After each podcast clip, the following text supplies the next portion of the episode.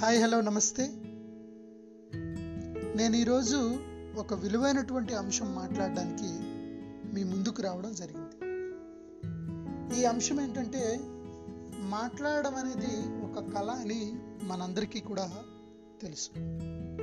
అయితే ఈ మాట్లాడే క్రమంలో మనం చేసేటువంటి చిన్న చిన్న తప్పులు చాలా పెద్ద ఫలితాల్ని ఇస్తూ ఉంటాయి. బాగా మాట్లాడడం తెలిసినటువంటి వ్యక్తులు ఈ మాట్లాడడం అనేటువంటి అంశంపై పూర్తి అవగాహన ఉన్నటువంటి వ్యక్తులు ఈరోజు ప్రపంచంలో శాసిస్తున్నారు. ఉన్నతమైనటువంటి పదవుల్లో కూడా ఉన్నారు. సాధారణంగా మన ఇంట్లో పెద్దవాళ్ళు నోరు మంచిదైతే ఊరు మంచిదవుతుంది నోరుంటే ఊరు కరువు అవుతుందా అనేటువంటి మాటలు మనం వింటూ ఉంటాం. వాళ్ళ దృష్టిలో నోరు అంటే మంచి మాట అని అర్థం. అలాగే సినీ రచయితలకు వస్తే వేటూరి గారు సీతాకోక చిలుక సినిమాలో మాటే మంత్రము మనసే బంధము అంటే పాట ద్వారా కూడా ఈ యొక్క మాట గొప్పతనాన్ని తెలియజేయాలని చేసినటువంటి ప్రయత్నమే ఆ యొక్క పాట.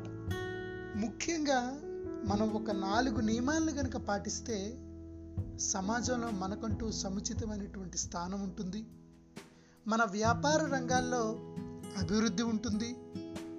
అద్భుతమైనటువంటి కుటుంబ జీవితాన్ని గడపొచ్చు. మన భవిష్యత్ కూడా బంగారు మయమవుతుంది మనకంటూ ఒక ప్రత్యేకమైనటువంటి ఒక సమూహం కూడా ఏర్పడుతుంది. అయితే ఆ నాలుగు నియమాలు పాటించగలిగినప్పుడే ఇవన్నీ కూడా సాధ్యం అవుతాయి ఇందులో మొదటిది ఎవరిని నిందించొద్దు. మీరు ఎవరినైతే నిందిస్తారో వాళ్ళు మీకు శత్రువులు అయిపోతారు అందుకే దయచేసి ఎవరిని కూడా మీరు ఆడిట్ చేయొద్దు. ఎవరి తప్పులేంటో వాళ్ళకి తెలుసు. మనం జనరల్గా కత్తెరలు పట్టుకొని తిరుగుతూ ఉంటాం. ఎవడు దొరికితే ఆపరేషన్ చేసేద్దామని.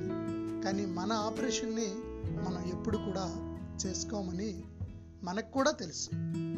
రెండవ నియమం అందరి మధ్యలో ప్రశంసించాలి.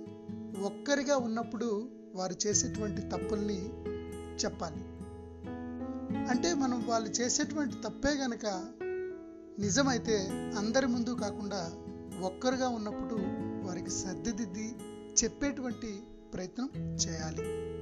మూడవ నియమం అందరి ముందు ఎప్పుడైనా ఒకరి తప్పులు సరిదిద్దాల్సి వస్తే ముందు వెనుక ప్రశంస పెట్టి మధ్యలో వారు చేసినటువంటి తప్పుని చెప్పాలి. దీన్నే శాండ్విచ్ మెథడ్ ఆఫ్ స్పీకింగ్ అంటారు. ఈ నాలుగవ నియమాన్ని దేవుడిచ్చినటువంటి శరీర భాగాల ద్వారా కూడా మనం చాలా స్పష్టంగా తెలుసుకోవచ్చు. దేవుడు మనకు వినేటువంటి చెవులని రెండిచ్చాడు మాట్లాడేటువంటి నోరుని ఒక్కటే ఇచ్చాడు. అంటే దాని అర్థం మనం మాట్లాడేదానికి రెండింతలు వినమని దాని అర్థం.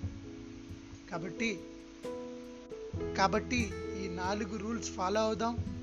సమాజంలో మనకంటూ ఒక ప్రత్యేకమైనటువంటి స్థానాన్ని ఏర్పరచుకుందాం. జై హింద్.